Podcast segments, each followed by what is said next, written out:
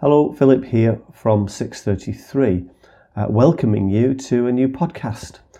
Today is something just a little bit different in that I want to share a short message that I gave to our church fairly recently about sowing kindness. Such an important part, I believe, of our witness in a difficult, challenging, unkind world. God bless you as you listen. Hope you enjoy this. Good morning. Ephesians chapter 4 and verse 32 is the verse I want to read to you. It says this: "Be kind and compassionate to one another, forgiving each other, just as in Christ God forgave you."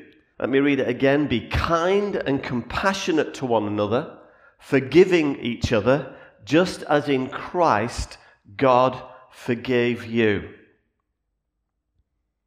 Over recent weeks, we've been watching a blow-by-blow account of the United States of America's election, and it sometimes seemed like it was literally blow-by-blow the way it was going. It's been turbulent, it's been aggressive, it's been antagonistic in many ways. But also here in our own country, our COVID crisis lurches on, and amidst anger sometimes, and argument, and confusion, and a lot of heartache for many, many people. Now, admittedly, there have been many, many acts of kindness over the last 9 months of COVID.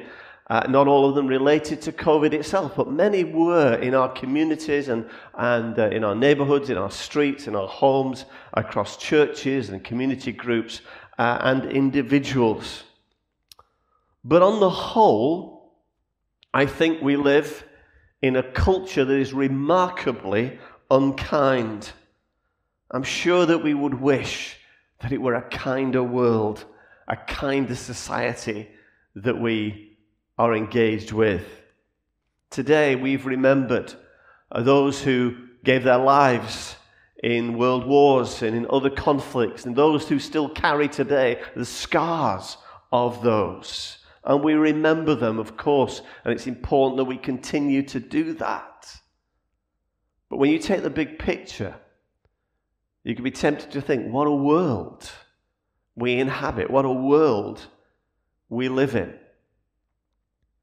It's my conviction, and this was really where the discussion with the Kenny Lomas, the Stars journalist, came from. It's my conviction that in part, we, God's people, will change the world around us by the way that we speak. About the way that we speak, about the world that we long for.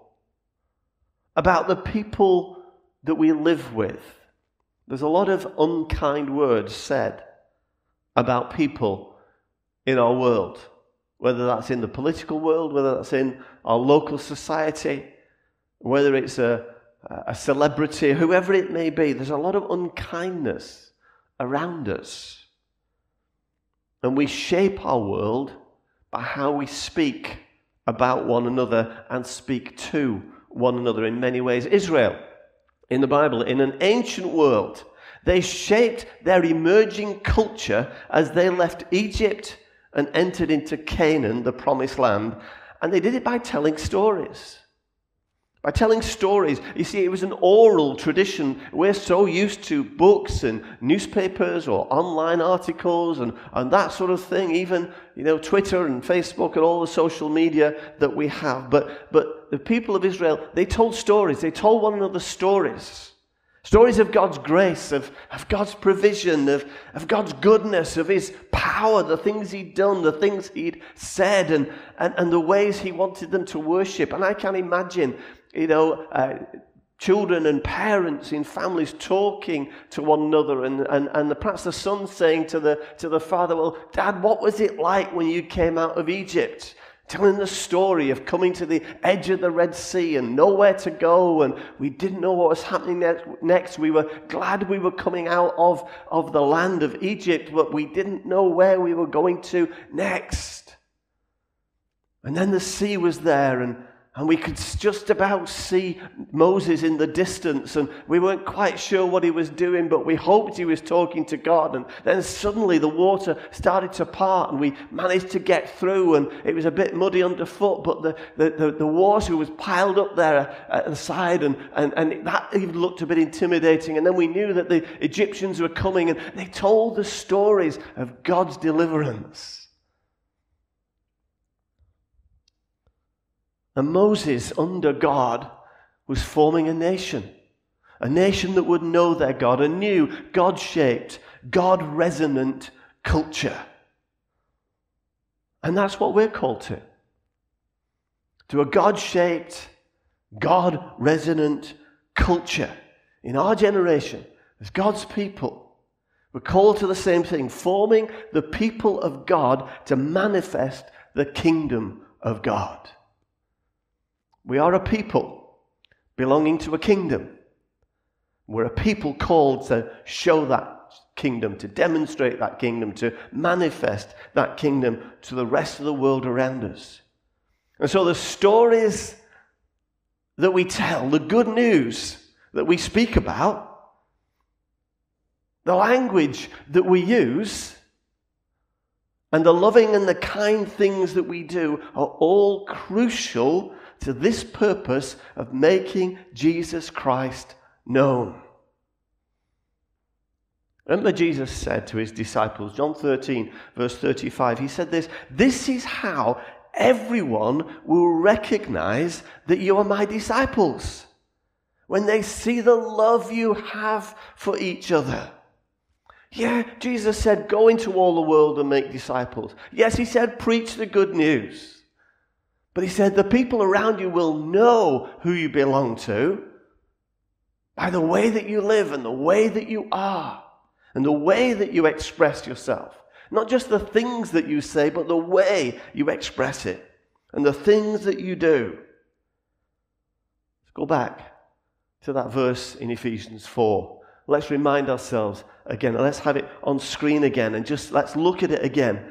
Be kind and compassionate to one another, forgiving each other, just as in Christ God forgave you.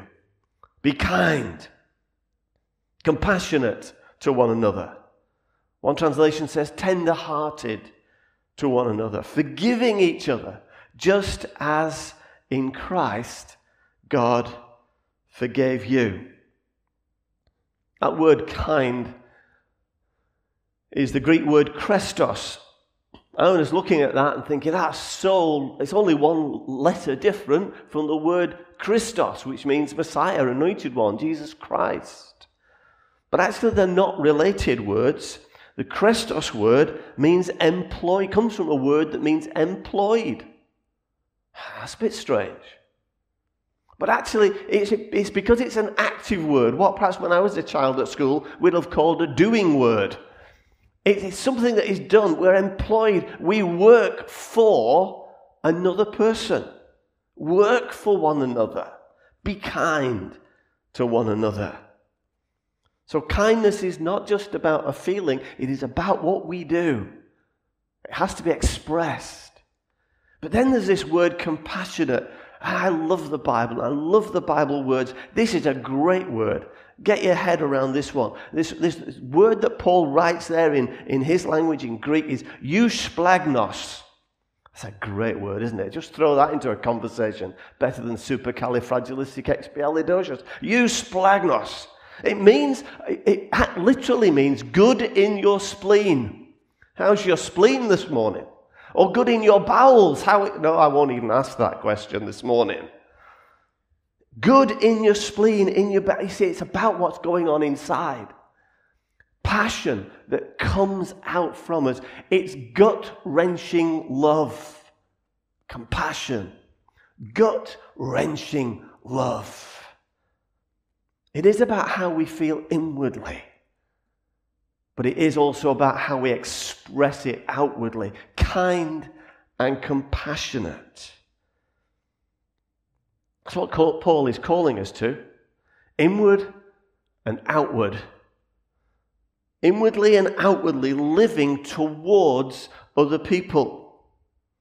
First of all, within the church, but secondly, to the world around us, so that they can see the kingdom worked out within our lives. And Paul says to do this with forgiveness towards one another and forgiveness towards others. Sometimes there's not a lot of forgiveness about. Sometimes we find people using the word accountability. Sometimes the media, sometimes politicians. We have to hold so-and-so to account. Actually, what it means is we're unwilling to let them off the hook of something they said or did last year, 2 years ago, 5, 10 years ago, whatever it may be. But Paul is reminding us that we've been let off the hook by God. We've been forgiven. We've been cleansed. You see, God doesn't hold people's sins against them. 2 Corinthians 5:19, God was reconciling the world to himself in Christ. Just keep a hold of that word, reconciled. We're reconciled. He was reconciling the world to himself in Christ, not counting people's sins against them. Not counting people's sins against them. If anybody could count our sins against us, it's God. But he doesn't. And he's committed to us the message of reconciliation. We have to learn how to forgive people readily, quickly, speedily, because God in Christ has forgiven them.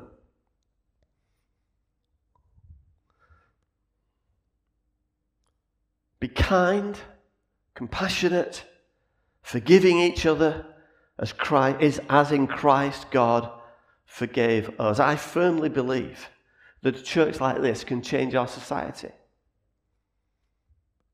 because it's countercultural to live like this. It's not what the world around us does. I'm not saying, when I use the expression changing society, I'm not saying that everyone is going to become a believer. I wish that were the case, but I really seriously doubt that is going to be the case, but I long for it. I'm not saying that, but I believe we can change significantly, for example, how poor, vulnerable, excluded, disenfranchised people are treated. I believe we can change how we speak about one another. I believe we can change a political and a social landscape, because we live differently, because we live counterculturally, because we are kind and we are forgiving and we're compassionate when the world around us sometimes isn't. This is a transformation that the kingdom of God can bring to a society. Look how people responded to Jesus. In Mark 7, we read this. People were overwhelmed with amazement. He has done everything well, they said. Now, of course, not everybody said that.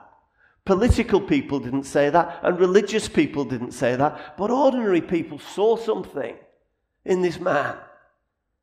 Everything he does is amazing.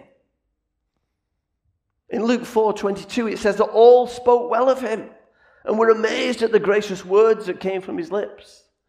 Sometimes as Christians, we want to be persecuted because we think we can feel better about ourselves and how we're doing if we're persecuted. But everybody spoke well of him. No, not the religious, and no, not the political.